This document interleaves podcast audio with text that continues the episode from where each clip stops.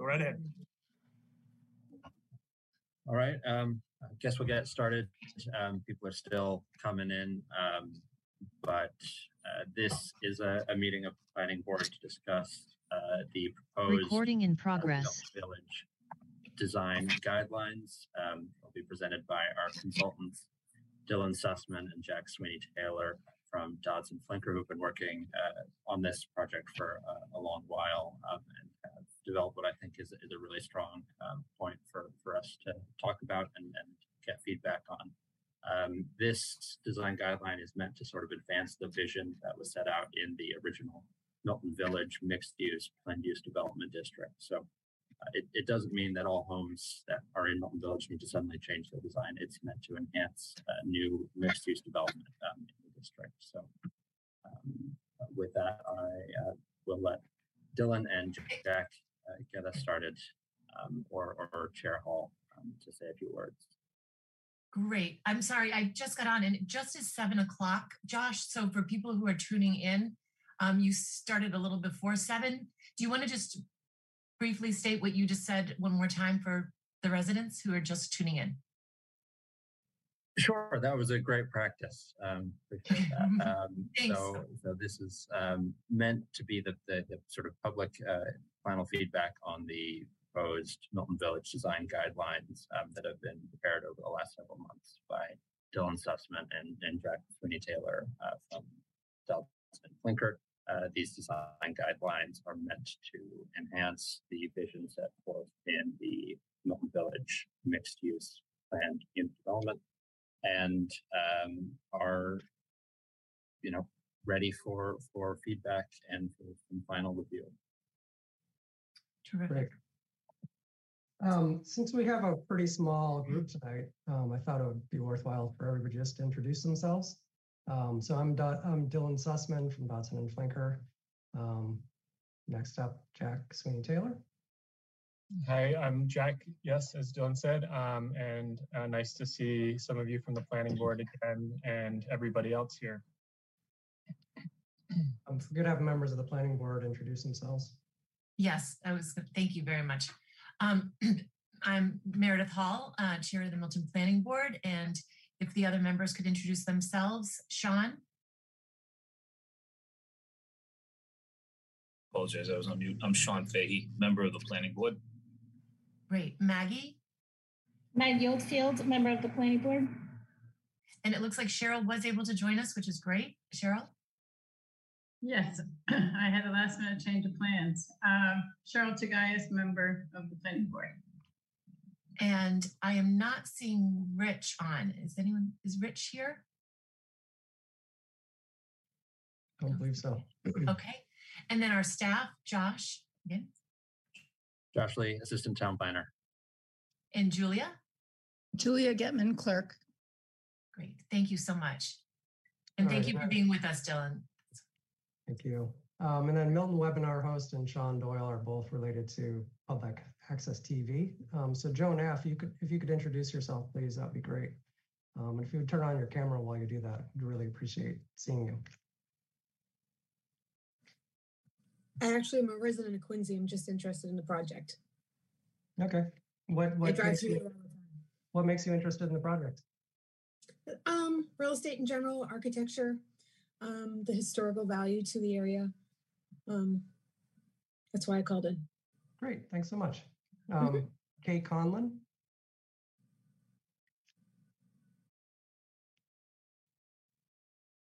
Hello, I'm here just to listen. Uh, my name is Katie Conlon. I live on Reedsdale Road, former member of the Select Board and the Master Plan Committee. So I'm just interested in your us. presentation. Um, Franklin Oliveri.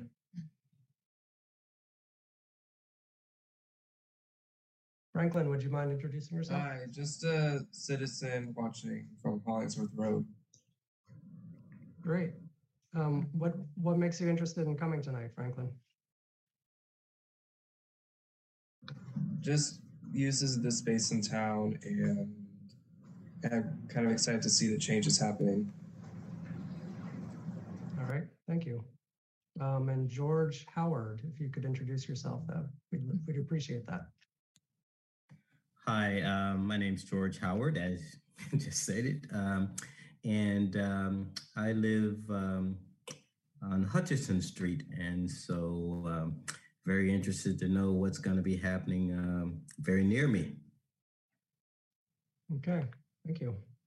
All right, um, so I'm going to start screen sharing, um, let you know what we're going to do tonight, which is going to be a bit of a presentation introducing the design guidelines and then time for uh, for discussion, question and answer and discussion.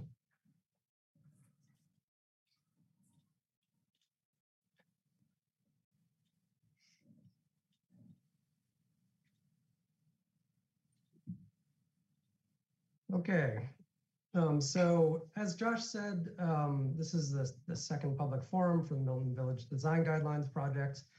Um, the design, the, the, the document of the design guidelines is available on the town website um, and has been for a while for review. Um, and so this is an opportunity to explain what's in there and to get um, feedback on it. So we've done our welcome and I'm going to give you a presentation of the design guidelines. It's like a 60 some odd page document. Um, so obviously I'm not going to cover everything that's in it, but I'm going to try to give you sort of a broad overview of of what is in it um, and try not to bore you too much. If you reach the point of saturation, you can't take it anymore, please tell me and we'll move on to the Q&A. Um, so then we have Q&A. I, you know, with this many people, I doubt it will take 40 minutes, um, but we're here as long as you want to talk. Um, so the goal tonight is to build a shared understanding of of these design guidelines, um, and then to identify any considerations there are for implementing them. Um, you know, if there's any glaring problems with them or anything glaringly missing from them.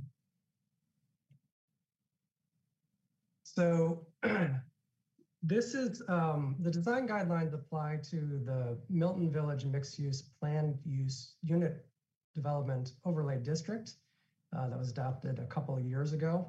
Um, it's the area that's high, that's not grayed out in this image. Um, so it runs up Adams Street from Canton Ave to the Boston line, covers High Street from Canton Ave to Elliott Street, a bit of Elliott Street, um, and then some of the sort of land along Wharf Street and the extra space storage. Um, so the, the planned unit development is um, optional. It's something that a, a property owner or applicant can opt into. And when they do, then the design guidelines apply to that. Um, so if somebody wants to do mixed use development in this area um, and get the benefits that the zoning provides, then they're subject to design guidelines. Um, if they don't want to take advantage of the special permit, they are not subject to the, to the design guidelines and any of the areas that you might think of as Milton Village outside of what's shown here are also not um, covered by the design guidelines. So, like I said, it applies only to applicants for mixed use planning, um, mixed use planned unit development. Um, and the purpose is, is to guide the planning board during special permit review.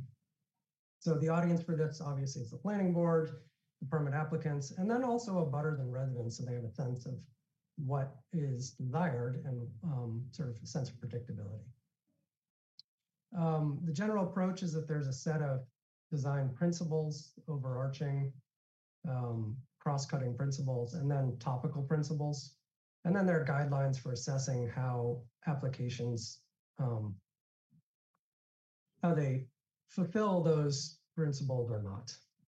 And design guidelines came from reviewing past planning for Milton Village, analyzing the existing conditions, um, input from the planning board and public input at the first public forum we did, and then research about design guideline precedents.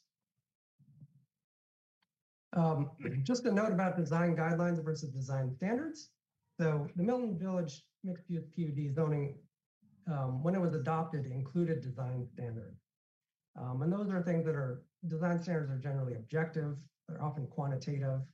They say shall or must. There's a more narrow range of outcomes from design standards and they're binding. Um, so this is something different. This is design guidelines that are flexible and qualitative. They say should or may. There's a broader range of potential outcomes, um, and they may or may not be binding. Um, so the the design standards um, relate to the design guidelines in that sometimes the board or an applicant may need more clarity about what a design standard is um, trying to accomplish. And so the design guidelines sort of flesh out the design standards and give examples um, or go further on topics that um, there isn't sort of hard and fast answer as to what the planning board may want in a particular situation, right? They deal with sort of nebulous, um, flexible issues of design where planning board may know generally what it wants, but not the specific um, design outcome. Uh, this is the table of contents, actually the first page of two of the table of contents. Um, so the general structure, there's an introduction that talks about what how it's applicable, the intent, the organization, etc. There's a section, a brief section on historical context, um, because it's an important part of Milton Village and what the zoning is trying to accomplish. Um, there are there's a section that describes cross-cutting design principles for Milton Village, and then a section that talks about the design guidelines. Um,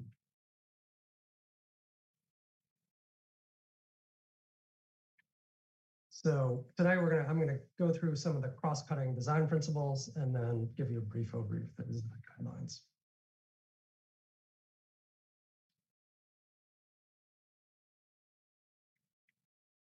Um, so the disclaimer is that this, what I'm going to describe tonight is not all of the design guidelines. It's simplified, it's excerpted. So if you want to see the whole thing, go to the town website um, and download it, and you can read the whole thing. So that the, the language that's used in this presentation is not exactly the same as the language in the design guidelines. Um, it squashes a lot of the detail and the nuance. So the, the cross-cutting design principles are to implement Milton's planning goals and the village vision for Milton Village, right? So it's tying the design guidelines back to the really extensive body of planning that's been done for Milton Village. Um, and in particular, the purpose of the Milton Village mixed use PUD zoning, which is to allow high quality mixed use development, to enhance the village's historic context and support preservation, to contribute to the re revitalization of the business district and encourage investment near transit, to increase the range of housing types um, and to strengthen the town's tax base. Um, so one key aspect of that is that you know there's a sort of a vision that was developed by the MPIC and by work by your um, regional planning agency MAPC um, prior to the adoption of the zoning.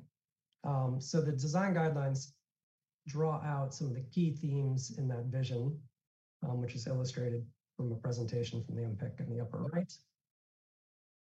Um, and you know, it it tries to answer like what does high quality mixed use development mean, or how do you enhance historic context? How do you contribute to revitalization, et cetera? Um, the next, the second cross-cutting design principle is that the design of new development should build off historic precedents in Milton Village and demonstrate continuity with the past while adjusting to current functional needs and building technologies. So the idea there is that um, Milton Village is a historically rich place. The zoning calls for historic preservation, but it also calls for new development. Um, and so the design guidelines are calling for new development that builds off those historic precedents, but doesn't necessarily mimic them. Um, so it, it calls for applicants to look closely at the historic precedents, uh, to develop an understanding of them, and then to demonstrate to the planning board how their project um, basically builds from historic precedents. The third cross-cutting design principle is to use Milton Village's sloping terrain to create a unique sense of place and harmonize different scales of development. So Milton Village slopes kind of in two directions, right? It slopes down from Canton Ave um, towards the Neponset River. Um, or towards Boston. Um, and it also slopes from High Street down towards the wharf. Um, and that creates some unique challenges and some unique opportunities. So um, the design guidelines tries to, to address how you deal with those slopes, both along streets and then between blocks. Um, the fourth design principle is to design for pedestrians first. Um, that means that the design should consider how buildings relate to streets, how they shape the public spaces along streets and adjacent to any parks or other open spaces that are public. Um, also that the design of buildings and sites is, is scaled to a human body. Um, sort of a nebulous term, but if you imagine that that image of like Da Vinci's man with his arms and legs spread out, right? There's a sense of proportion that's built into the human body. And when buildings reflect that, people feel comfortable. Um, so that's what this designing for pedestrians first means. The fifth is to use quality design to attract residential and economic growth and make an appealing place to live, work, and play. Um, so quality here doesn't necessarily mean that everything has to have the highest end finishes, um, but it means that there has to be a you know high level of attention paid to the design of sites, um, the relationship between buildings and streets, and buildings themselves. The sixth cross-cutting design principle is designed for sustainability so that Milton Village is durable, efficient, resilient, and to minimize harm to the environment. And then the final design, cross-cutting design principle is to connect to open space resources, especially the Neponset River, Milton Landing, and the Neponset Trail. so those are the seven sort of overarching um, design principles. And then um, the design guidelines go into particular topics. So building design, the public realm, which is the space between the buildings, and open space if it's public, uh, streets and sidewalks, et cetera. Vehicular access, landscaping, lighting, signage, sustainability, waterfront and trail connections. The structure of the document, basically when you get into the design guidelines section, um, so for each, this is a, an actual page from the document. Um, so for each topic, this is a topic, landscaping, there's an overarching design principle.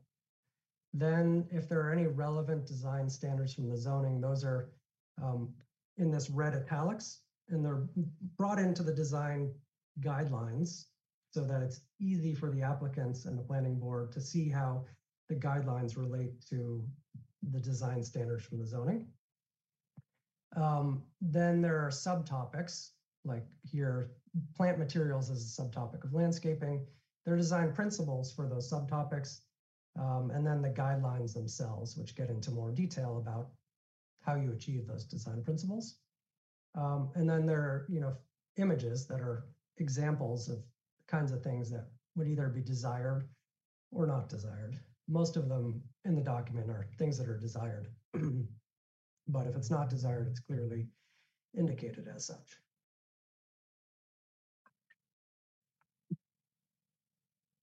Excuse me. Okay, so building design. The overarching design principle for building design is new buildings should contribute to Milton Village's unique sense of place by respecting historic precedents, complementing adjacent buildings, and shaping pedestrian-friendly streets. So that's summarizing, you know, paragraph text. Um, a subtopic of that, siting of structures. So buildings should line streets and shape public spaces. I've already said that probably four times tonight. It's a pretty key theme. Um, so just a couple examples of design guidelines. Um, Buildings should establish a consistent edge for the public realm by locating building facades close to the sidewalks, right? So saying that we don't want a big grassy lawn between the edge of the sidewalk and the building. We want those buildings to be brought up. Um, in other places, the design guidelines talk about having storefront windows and frequent entrances and so on. Uh, it's a you know, a key aspect of a mixed use walkable village center uh, that the buildings are close to the sidewalks. Um, another design guideline idea, if there's more than one street frontage, the building should be placed at the corner facing both streets. Um, another idea that comes from the design standards and is sort of expanded here is to provide setback buffers adjacent to historic structures. So you can see the image at the bottom is an example from Boston of a you know new building adjacent to historic buildings. Um, a little bit of a horizontal uh, setback and also a vertical step back on the upper floors so that the um, the building sort of reflects the adjacent structure's heights, but then has upper stories that are stepped back from the street. Um, so if you were looking at this building from the uh, sidewalk, you may not see these upper stories. I'm sorry, my keyboard isn't working tonight, so I'm having a little issue with my mouse wheel zooming me forward and back. Um, so a second subtopic for building design is architectural context. Um, I already talked about this one. Architecture should build from precedents and not mix, mimic historic styles. Um, so that the building in the upper right is one that at the first public forum, people had a lot of positive response to. Um, it's a building that, you know, looks like older buildings, but also uses some contemporary materials and uses some contemporary windows, uh, contemporary canopy over the doorway. Um, so it's it's both old and new, and it looks like something that could have naturally evolved from historic architectural styles and techniques of the past.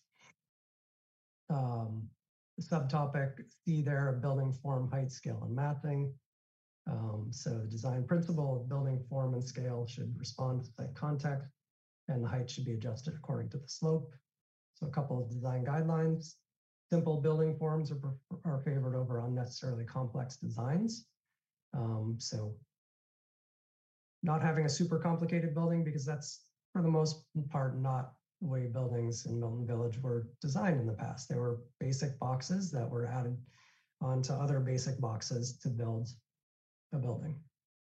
Um, another couple of design guidelines get into step backs um, on upper stories. So provide a five to 10 foot step back above the third story on Adams and Elliott Streets and above the second story on High Street. Um, and when you're building a new building that's, you know, a story or greater than the height of a historic one or two family dwelling.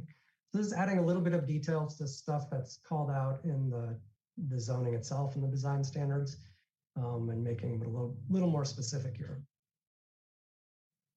Um, and then there are other subtopics dealing with roofs, facades, entrances, and windows. So it talks about which roof forms are preferred, gives some details for mansard roofs because they're often uh, designed um, not so well.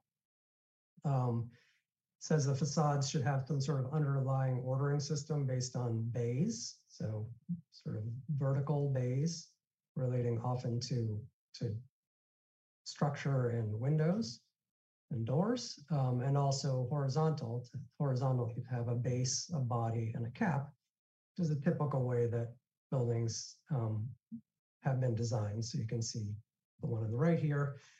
One of the old mill buildings has a pretty clear base, middle, and cap. Um, the design guidelines say that entrances should be prominent and they should face a street. Um, and that there should be a maximum of 20 feet between doors and front facades. So um, building off the, his, the typical pattern of, of storefronts um, in a village center. The design guidelines say that windows should vertically align, that there shouldn't be too many sizes and shapes of windows. It shouldn't be a hodgepodge of lots of different sizes and shapes of windows. Um, and it sets a minimum percentage of glazing that the ground floor of a mixed use building should have so that it's um, so that pedestrians can see into it um, and that you know this the street remains interesting visually interesting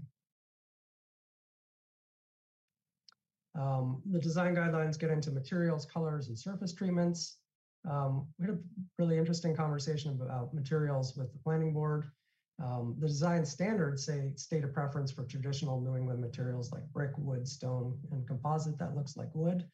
Um, for the design guidelines, um, they talk more about honesty and durability and authenticity and materials that create texture and shadow lines. Um, so allowing for new materials um, and innovations in building technology, uh, but also trying to get to the, the key um, principles of, of what makes a material appropriate for Milton Village and what makes a material inappropriate for Milton Village.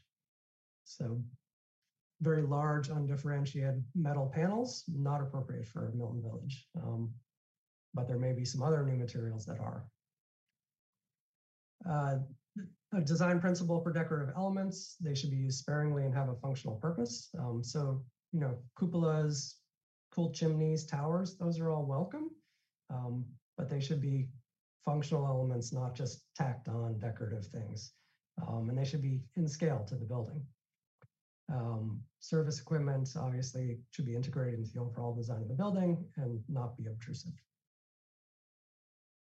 Okay, so moving on from buildings to the public realm. The overarching design principle for the public realm is that projects should be designed to contribute to a cohesive mixed use environment that's comfortable and attractive for pedestrians, supports a sense of community, and supports storefront business opportunities.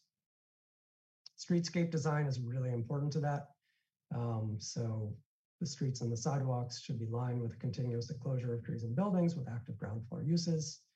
Um, the building setbacks can vary. They don't all have to line up perfectly along the street, um, and they don't all have to be. Um, they don't all have to be the same, as long as there's a compelling design reason for them to vary. Um, and that may vary depending on the use within the building. So, um, if a if a portion of building has a storefront, the relationship of that to the street may vary compared to if there's a residential use on the first floor. Um, on-street parking should be coordinated with the streetscape so that you can get out of your car without banging your door on a tree or um, some other sign or so on. Um, sidewalks should be continuous and universally accessible and the design guidelines establish the idea of having an edge zone, which is a transitional area between on-street parking um, and the sidewalk, a furnishing zone, which is the place where the trees, the street furniture, maybe bike racks uh, go, a throughway zone, which is where you walk, and then a frontage zone, which is if there's any space left over, space for cafe seating, um, maybe outdoor retail displays and so forth. And the design guidelines establish a hierarchy, basically saying, if you have space for all of this, you know, include it all. If you don't, then the throughway zone is most important, the furnishing zone is next, then the frontage zone, and then the edge zone. Uh, street furniture should be um, coordinated, you know, so that it reflects a consistent theme um, and should be durable and easy to maintain. There are lots of other design guidelines related to all of this, just trying to give you an overview of just some, some examples. Um, the public realm design guidelines get into accessibility uh, and talk about how it should be integrated into the overall design of the buildings, the sites, and the public spaces.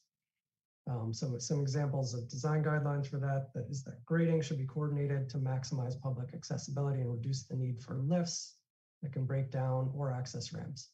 So um, this isn't saying that buildings should not have ramps if they need them or lifts if they need them, right? We want sites to be universally accessible. What it's saying is that we want that uh, the design of the site to take accessibility into consideration from the very beginning and try and eliminate lifts and ramps um, and bring buildings down to the sidewalk level if possible, um, or provide, provide pedestrian paths that are less steep than ramps so that the building is more accessible. Uh, so the building at on Central Street, the relatively new building, is an example of this where um, the building, the, the, the street slopes down across the building. So it's closer to this side is higher and that side is lower.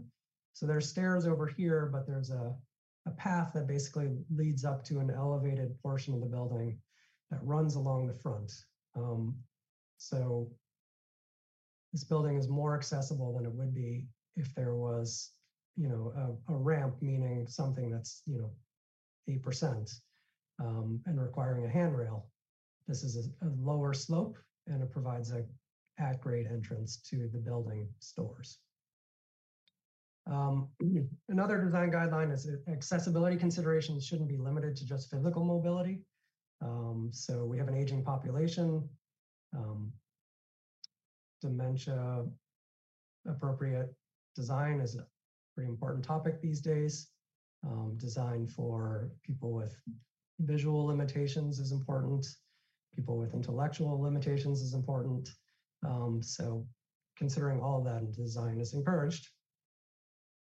Uh, also, seeking input and advice from the people who are impacted is encouraged by the design guidelines. Um, so there's a, a, phrase that's something like nothing for us without us. Um, and the design guidelines encourage that, that philosophy. Moving on to walls, fences, and hedges along the lot frontage. Um, the principle here is that they should fulfill a clear design function, such as screening and objectionable element. They should use high quality materials and an appropriate level of enclosure. So when we're talking about enclosure there, it's the, the ratio of the width of the sidewalk to the height of the wall. So if the wall gets too tall, a big blank wall, it can feel overbearing for pedestrians or claustrophobic. Um, so because there are these slopes in Milton Village, you may have some retaining walls. Um, avoid them if you can, but where they're necessary, um, they need to be sensitively designed to make sure that the street remains interesting and that sites remain accessible.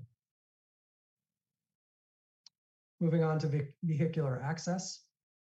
The key idea here is that vehicle parking and access to a site should be designed to minimize negative impacts on pedestrians and the natural environment. Um, so the number and width of driveways should be minimized so that there isn't too much traffic crossing the sidewalk. Uh, so the example there is an inappropriate example of a very wide uh, driveway opening. and you can see right into the parking garage um, and actually through the parking garage to a big parking lot in the back of the building. Um, whereas the examples on the bottom are sort of the garage doors are designed in a way that's consistent with the design of the building overall, um, and the widths are minimized. I think that both of these examples, in some ways, are inappropriate for Milton Village. In Milton Village, you would want just one garage entrance for a greater expansive building. Uh, so this is a townhouse building, which, you know, garage doors like this might be appropriate on the back or side of a building in Milton Village if you could fit it on your lot, which you probably can't. Um, but they certainly would not be appropriate to have this many garage doors on, on Adams Street, for example.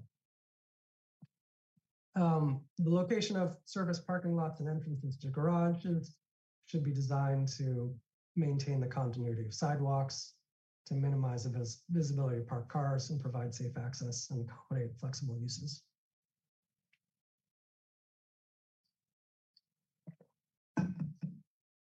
Moving on to landscaping. So again, create a human scale environment that enhances a sense of place and assists with environmental needs like stormwater management. Um, so plants should be preferably native species or other plants that can survive with a minimum of irrigation, fertilizer, and herbicides and pesticides. And those plants should offer year-round visual interest.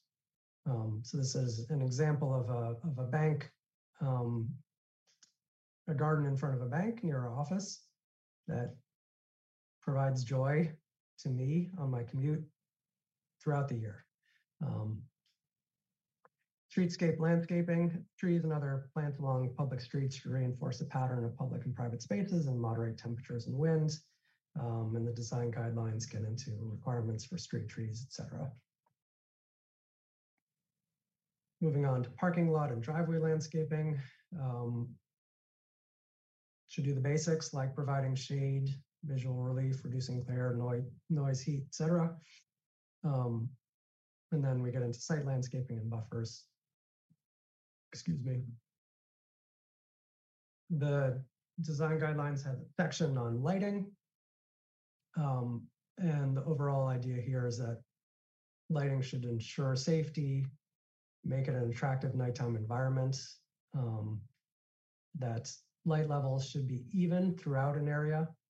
You should have a larger number of lower intensity fixtures um, instead of a few very intense fixtures. What that does is it makes the even the lighting more even. It reduces glare. It makes it easier for pedestrians to see. Um, building and site lighting should consider the whole site and all the lighting at one time, right? So that both the style of the fixtures is consistent and also um, the overall illumination is is consistent and providing minimal lighting, but adequate lighting. Uh, the lighting section gets into some details about things like color temperature and um, exactly how much lighting is acceptable in different situations. Um, it talks about lamps and fixtures being compatible um, with adjacent buildings, et cetera. I've already talked about that. And talks about hours of operation so that building lights are extinguished when they're not needed. Uh, the signage section, the overall principle is that signs should use design and placement that appeals to the pedestrian while enhancing the overall appearance of the facade. Um, so minimizing the overall number of signs, avoiding clutter in signage, information overload, um, conveying information in creative and highly legible ways like this uh, village hardware hammer over the door, right? It's got this relief sculpture of a hammer. You know that's a hardware store, even if you don't read the village hardware. Um, or the sign here, which the the icon tells you that this is a cafe, and then this sort of decorative iron scroll work fits with the historic building that the sign is mounted to. Um, okay, just two more topics here. So sustainability. All projects in the district should be designed to reduce environmental impact, enhance public infrastructure while meeting other design goals. Um, so they're designed, they're guidelines related to buildings, stormwater management, streetscape. Uh, so the image of this building here is a it's a mixed use net zero building. Um, so it's very energy efficient, provides affordable housing and mixed use. Um, it's the kind of thing that these that I think is being called for in Milton Village. Um, in terms of stormwater management, low impact development is encouraged. Uh, so that's preserving natural stormwater functions where possible, um, infiltrating stormwater using things like swales and rain gardens. Uh, and then finally, an element, a key element of sustainability is about transportation, right? So reducing greenhouse gas emissions by encouraging people to walk and bike. And so providing the, the infrastructure and the facilities that make people want to walk and bike. Um, and also providing things like um, recycling receptacles on the street um, so that people have an opportunity to recycle. Finally, waterfront and trail connections. Uh, the design principle here is that new development should provide visual and physical access to the waterfront and the Neponset Trail where possible. Um, improvements along the river should consider future flooding based on climate change projections, and projects are encouraged to contribute to wayfinding system for Milton Village. Are just a couple of design guideline ideas that are associated with that. Um, I have a bit of a sore throat and my voice is about to give out, so give me just a sec. All right, so that's the presentation portion for tonight. Um, what I'd like to do now is open it up for any kind of clarifying questions you all might have about what I presented. Um, and I'd like to hold off on any sort of more substantive um, comments or um, or opinions. So if anybody has any questions about what I presented um, or about the design guidelines, please um, raise your hands um, using the, the little emoji things that are built into Zoom, and we will call on you. I see Richard Boiler's uh, hand is up. Yeah, actually, it's more logistics. I didn't. I was. I missed the first couple minutes of the meeting, and I don't know if this was stated up front. Um, there's a number of callers that are just phone numbers and Zoom users. Did did folks get asked to put their names in, or did we capture names? Um, yeah, that's that's a really great point. If Because you could please, Yeah. please enter your name um, into Zoom instead of um, a phone number. So that's, we've got six one, a six one seven number. Um, six one seven, if you're not able to rename yourself, I'm, I'm able to do that. So if you could tell me your name, I'll, I'll rename you.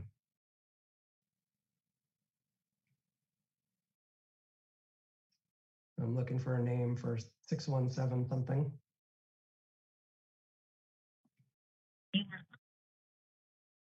Hi, this is Tom Caldwell.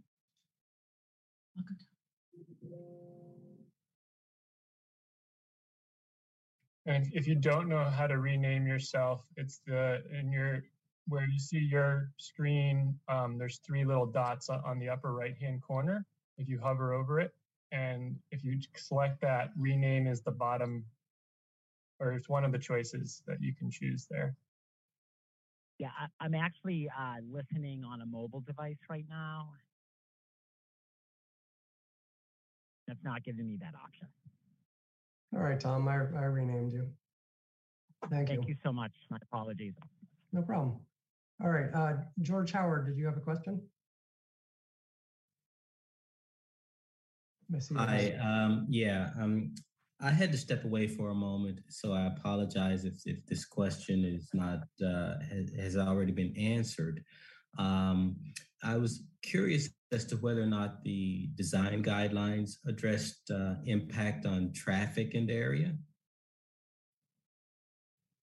Uh, the design guidelines don't address impacts on traffic in the area. Hmm. Well, my good friend Meredith there will know I'm interested in that. So, Mhm. okay. So, thank you very much. Thank you, George. Yeah, and I think um. So I guess I'll ex- explain a little bit the reason for that. Um, it's because the overall sort of intensity of design, which is the driver of traffic, is set by the zoning. Um, and so, yeah, so the the design guidelines are more about what's happening on the site than what's happening off the site.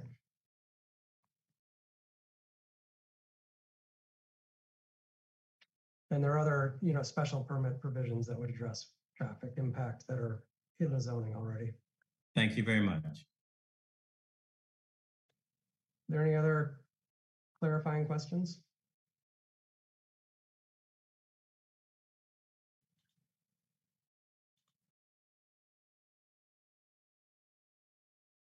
All right, hearing none. Um, does anybody have any comments or opinions or anything else they want to want to weigh in on?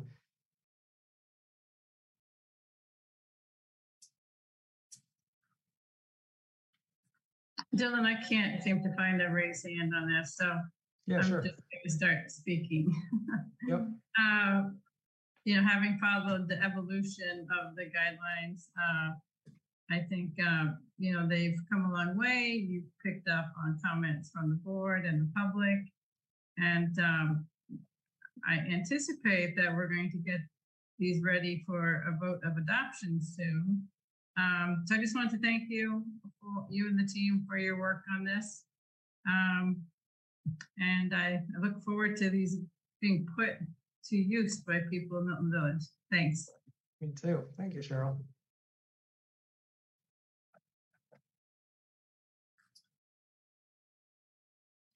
Has anybody had a chance to look at the design guidelines? Anybody who's not on the board?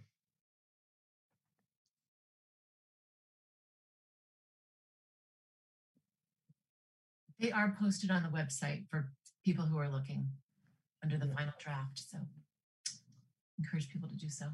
Meredith, um, do you have a sense of when this will go to vote? So if anybody had any questions or comments, what time frame they have to get those in? Um, you know, we have not set, that's a great question. Um, it's on our agenda for discussion tomorrow evening, but I wasn't sure how d- the format that Dylan would be presenting. Um, so I didn't know if the full document would be up tonight, Dylan. Um, and I, I actually, I like the way you've gone through it um, conceptually.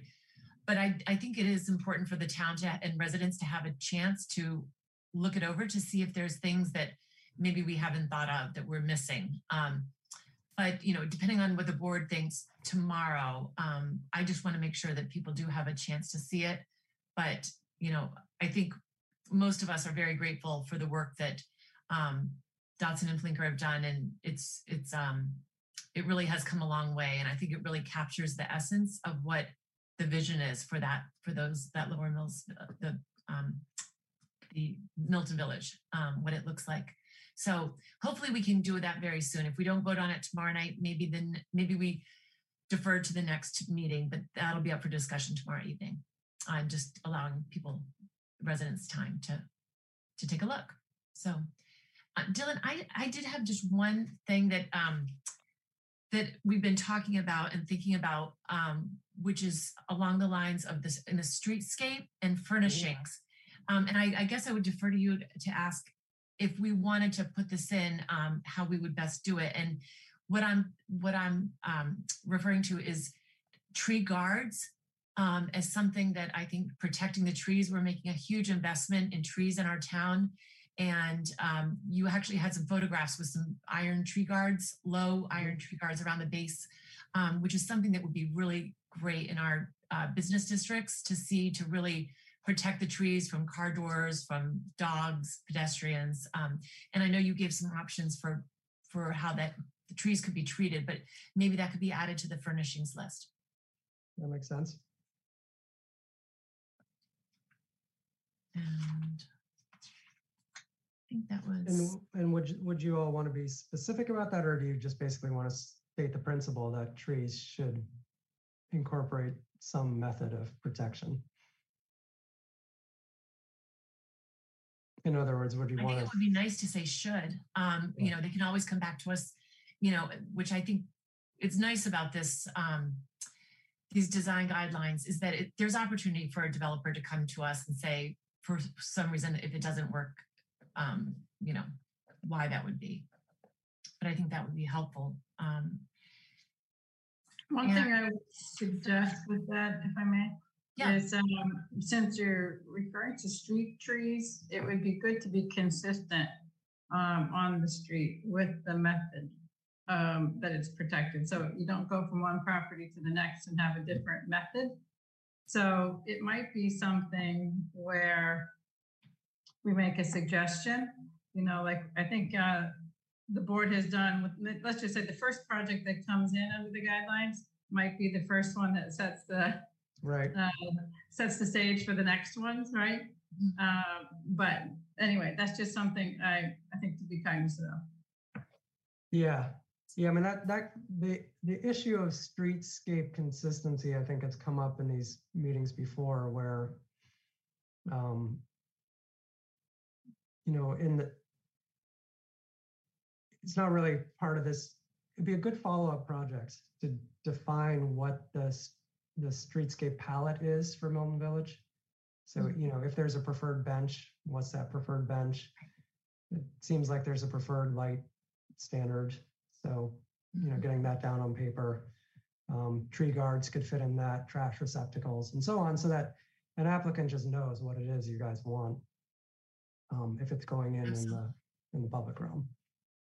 Absolutely. So Dylan, if you, is that possible for you to follow up with uh, perhaps an email to um, Tim about what that would entail, just so we know um, what the services would be and what the budget for that would be? I do think it's a good follow-up. Sure. Yeah, I'd be happy to.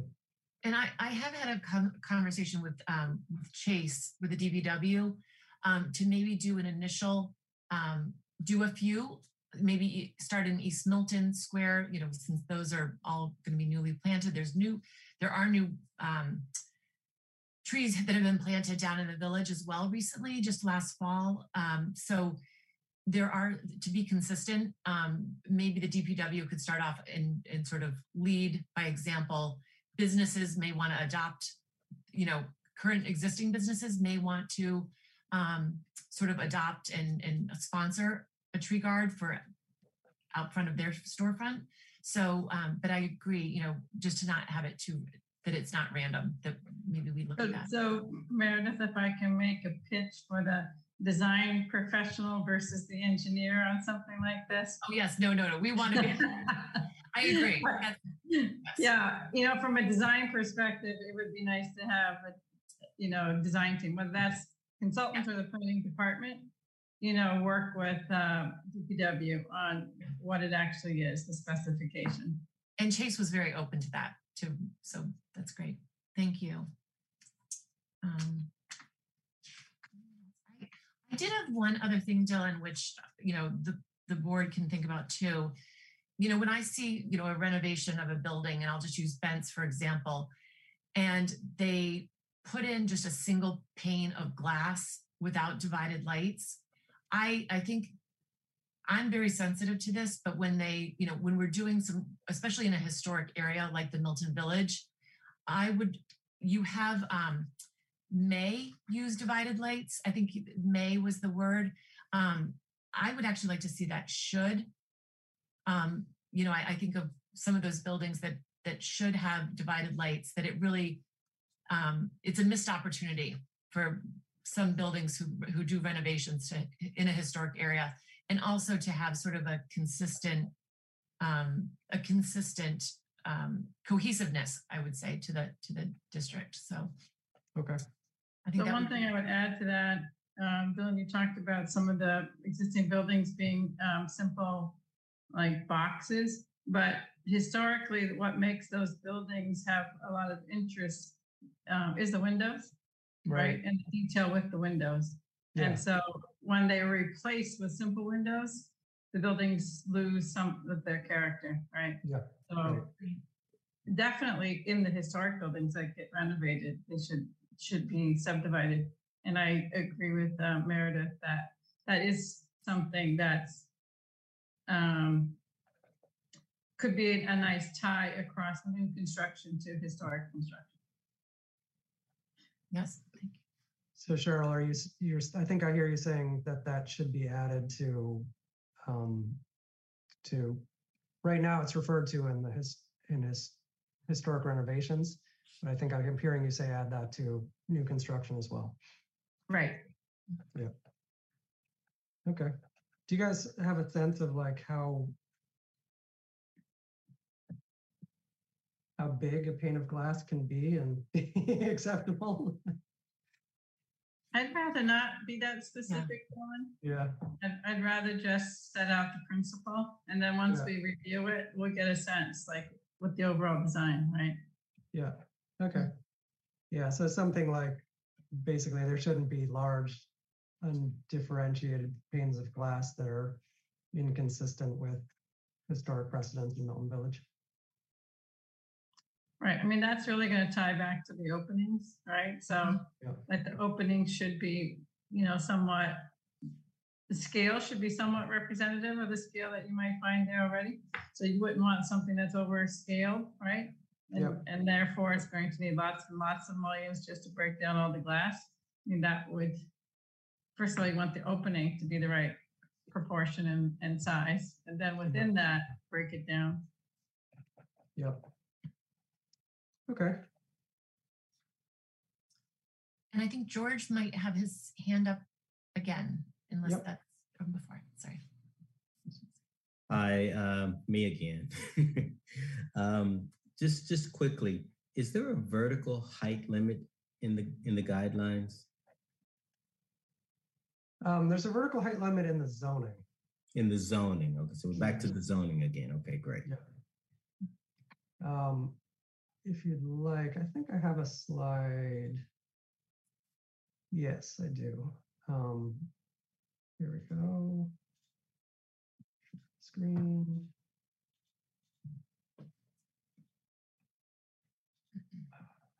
Can you all see the um, PowerPoint? Yeah. Great. Sorry. Ah, come on. Zoom is acting up on me. I see all of you and I can't see my own screen. There we go. Um, okay, there we go. So um, the the underlying zoning is the business district. So in the underlying zoning, you can have a three-story building or a five-story building by special permit with 45 feet of height or 65 by special permit. If you go through the mixed-use overlay district, it's three stories at 37 feet with a bonus in some situations of up to four stories or 48 feet.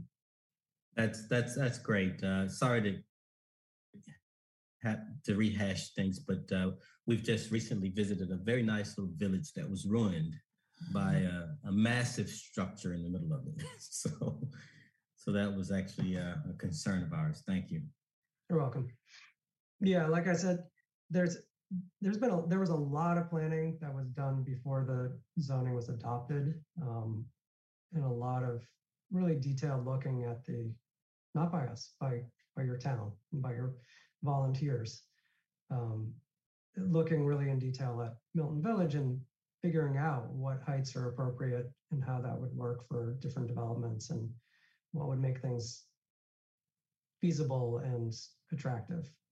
Um, so luckily we didn't have to do that for the design guidelines because it was already done. Thanks once again.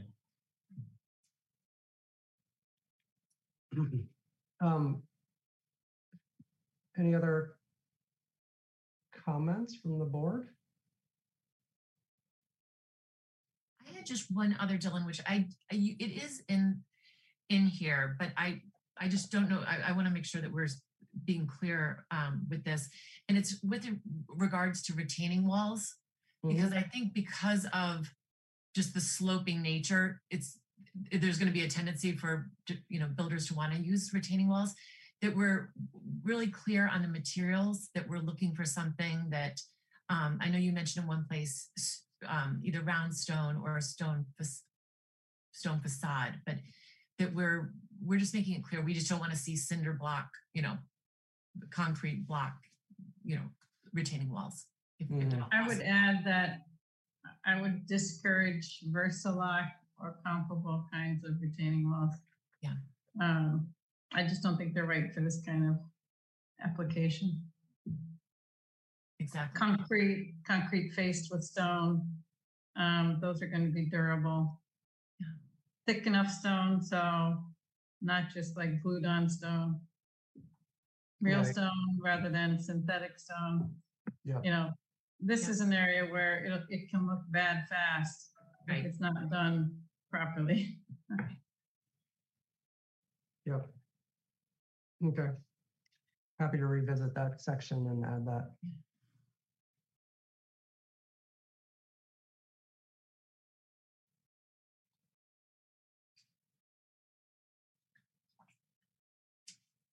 Okay. Um, any, any other comments or questions?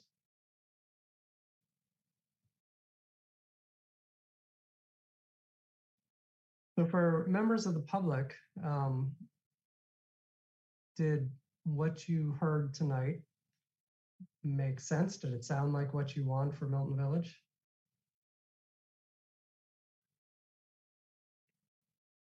Feel free to unmute yourself and speak up.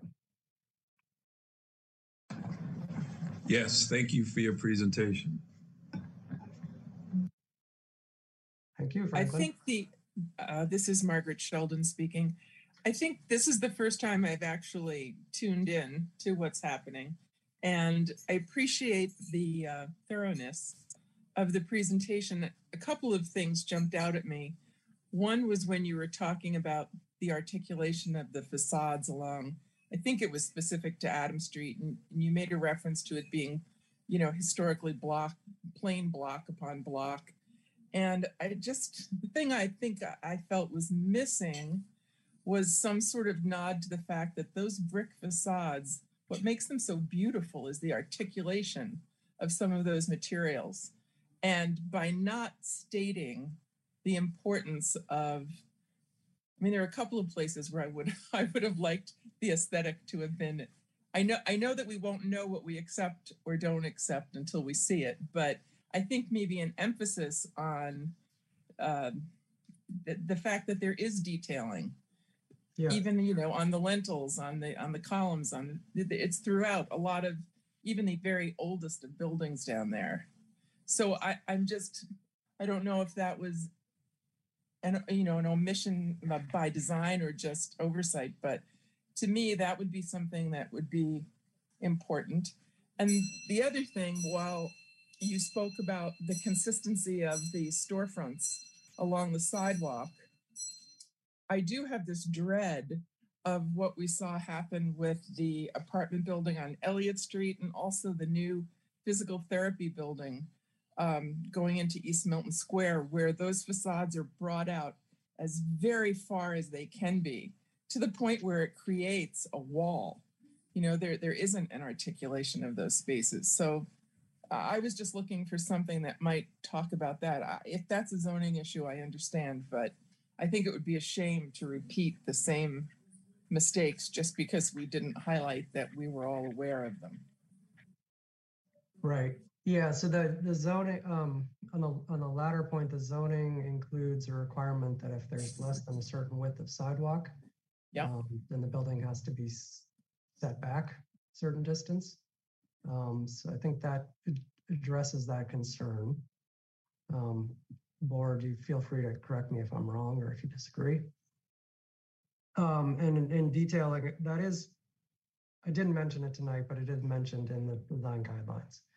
Um, and I, I guess I, I, it talks about things like creating shadow lines um, and creating, you know, overall pattern of entrance, interest from the large, to the small details. I would, I think it says those things. Um, and I, yeah, I agree with you. I think that's what Cheryl was referring to earlier. These, you know, these relatively simple buildings overall, but then they're richly detailed. Um, I'll just make one comment on the um, Milton Hill House, I think, the one on Eliot Street, maybe 50 Eliot. I think there's, there might be one entrance facing Eliot. And um, I remember when that actually went through the ZBA, but the planning board did provide comments. And one of my comments was there should at least be one entrance on Eliot Street. And so they did add one. But our guidelines and our zoning standards require those uh, entrances uh, to be on the street. So um, that was very specific. And then, um, you know, one of the challenges is that when you have parking behind, so that you have that on the Eliot Street and you have that on the, um, you know, the uh, Elliott Physical Therapy on Adams Street in, Mil- in uh, East Milton, the parking's in the back. So the um, challenge is, you know, most of the time people will park there and then they'll use the rear entrance from the parking lot. So it's it's providing something in the design that um, animates the that facade and that ground floor from the street. Um, Milton Village, you know, b- between um, Adams Street and uh, High Street has such a change of grade that you're not likely to have some of that challenge unless you come in from parking at the back at a, at a higher level. But the requirement still is activation at the street, and that's in the zoning. yeah. I hope that helps and doesn't confuse. Right. And then there's a design guideline that encourages, does, you know, encourages the applicant to do everything they can to encourage people to walk to the front of the building and not, not drive into the back and never come out to the street. Uh, excuse me, just for our records, could we, uh, uh, could Margaret Sheldon please uh, share your address uh, just for, for minute taking?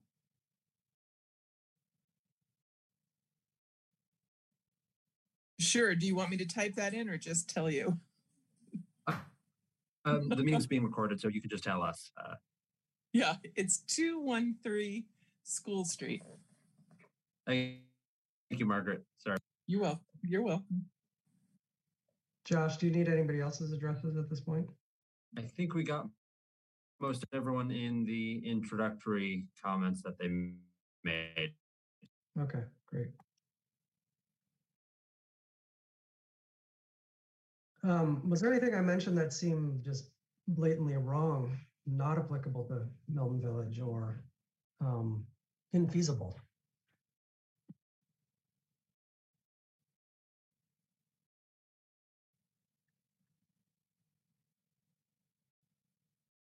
Phew. Okay, that's good to know. I may tell on that, but let's, let's hope they're not infeasible. Yeah. It, it may go without saying, you might have already said it, but just in case we didn't, um, there's probably folks watching on TV, so you're only getting a little like sliver of the town. And so the questions that you're asking, I think it'd be good to, for us to just, and I'm, I guess I'm stating it now, to, to, to send their comments in. Yeah. Yeah, and so they can send their comments to the board? And what's the process for that? Through the planning department, I would say, through Tim Czerwienski or, excuse me, or Yeah, through Tim Josh. Czerwienski or, or myself, we will uh, receive and uh, collate responses. Yeah. Okay. Yeah, and and what I thought Richard was going to say, so I'll reiterate it, is that we're only talking about Milton Village, and we're only talking about projects that choose to apply for the mixed use PUD special permit. So it doesn't apply to.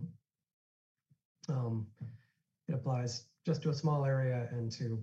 I guess good projects. you might have gotten a lot of questions from other parts of town. Good point. Um, Sean, you have your hand up? Thanks, Dylan. Just a, a suggestion in terms of how the board handles um, what Cheryl had brought up earlier in terms of voting on this um, guideline. I think, given that this is really the last presentation for the public, we should allot a period of time for people to respond. And if they have something that they'd like to comment on to our planning department, give the planning department a chance to receive it, provide it to the planning board. So, you know, it's it's something that we're going to adopt as a guideline, and if we'll if we're going to vote to do so, I think uh, allowing um, and I'd ask Meredith for her thoughts and consideration on this, but allowing the residents, you know, some time to make their comments. I don't know what's fair and reasonable, but uh, if this is established as a guideline that we're we're going to uh, implement, um, and it's summer, and you know, how many people are? There's probably a limited number of people engaged tonight, but it was advertised in the paper, so people should be aware that this was happening on the 24th. And it's it's available on the town website. So, Meredith, I'd leave it to your discretion if we give people two weeks or three weeks or four weeks, and at that point, hopefully, we've given sufficient time for people to comment. And we should feel comfortable as a board and as a town that uh, if we allot that period of time, that um, we've been fair uh, to uh, to engage the residents. I, I completely agree. We want to make sure that that everyone has a chance to review this, and if there's any extra comments, um, that we have time to to get those um, looked at. Um, but we'll have that on the agenda. It is on the agenda for discussion for tomorrow. So absolutely, we want to make sure that happens.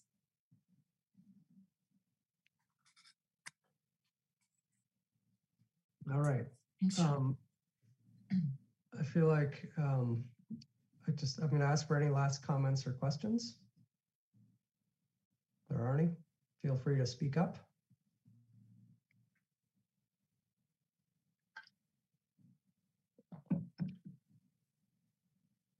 Not seeing any. All right. I think that we've exhausted our discussion of the Milton Village Design Guidelines. Um, so I want to thank you all for joining us. Um, it sounds like the board is going to discuss this at their meeting tomorrow night. Yes. Members of the public are encouraged to send, to review the document, which is on the town website. Um, if you're in the meeting, I shared in the chat the link to that. Um, and please send comments to Tim or Josh Lee in the planning department. You can find their contact information on the town website. So thank you all for spending this Thursday evening with Thank us. you. Thank you, Dylan. Thank you, Dylan, so much for, for everything and Jack as well. Thank you. Thank you, guys. Thank you, guys. So Meredith, do you need a motion to adjourn? Why don't we just go ahead and do that just to be safe? Yes. If I could entertain a motion, Uh, I'll make a motion to adjourn. and is there a second? I'll second it. Second, all in favor? Uh, Rich, Yes. Sean, Yes. Cheryl, Yes. and Maggie, Yes. And myself, yes. Thank you all for coming and for all who participated tonight. Good night. Thanks, everyone. Have a great night.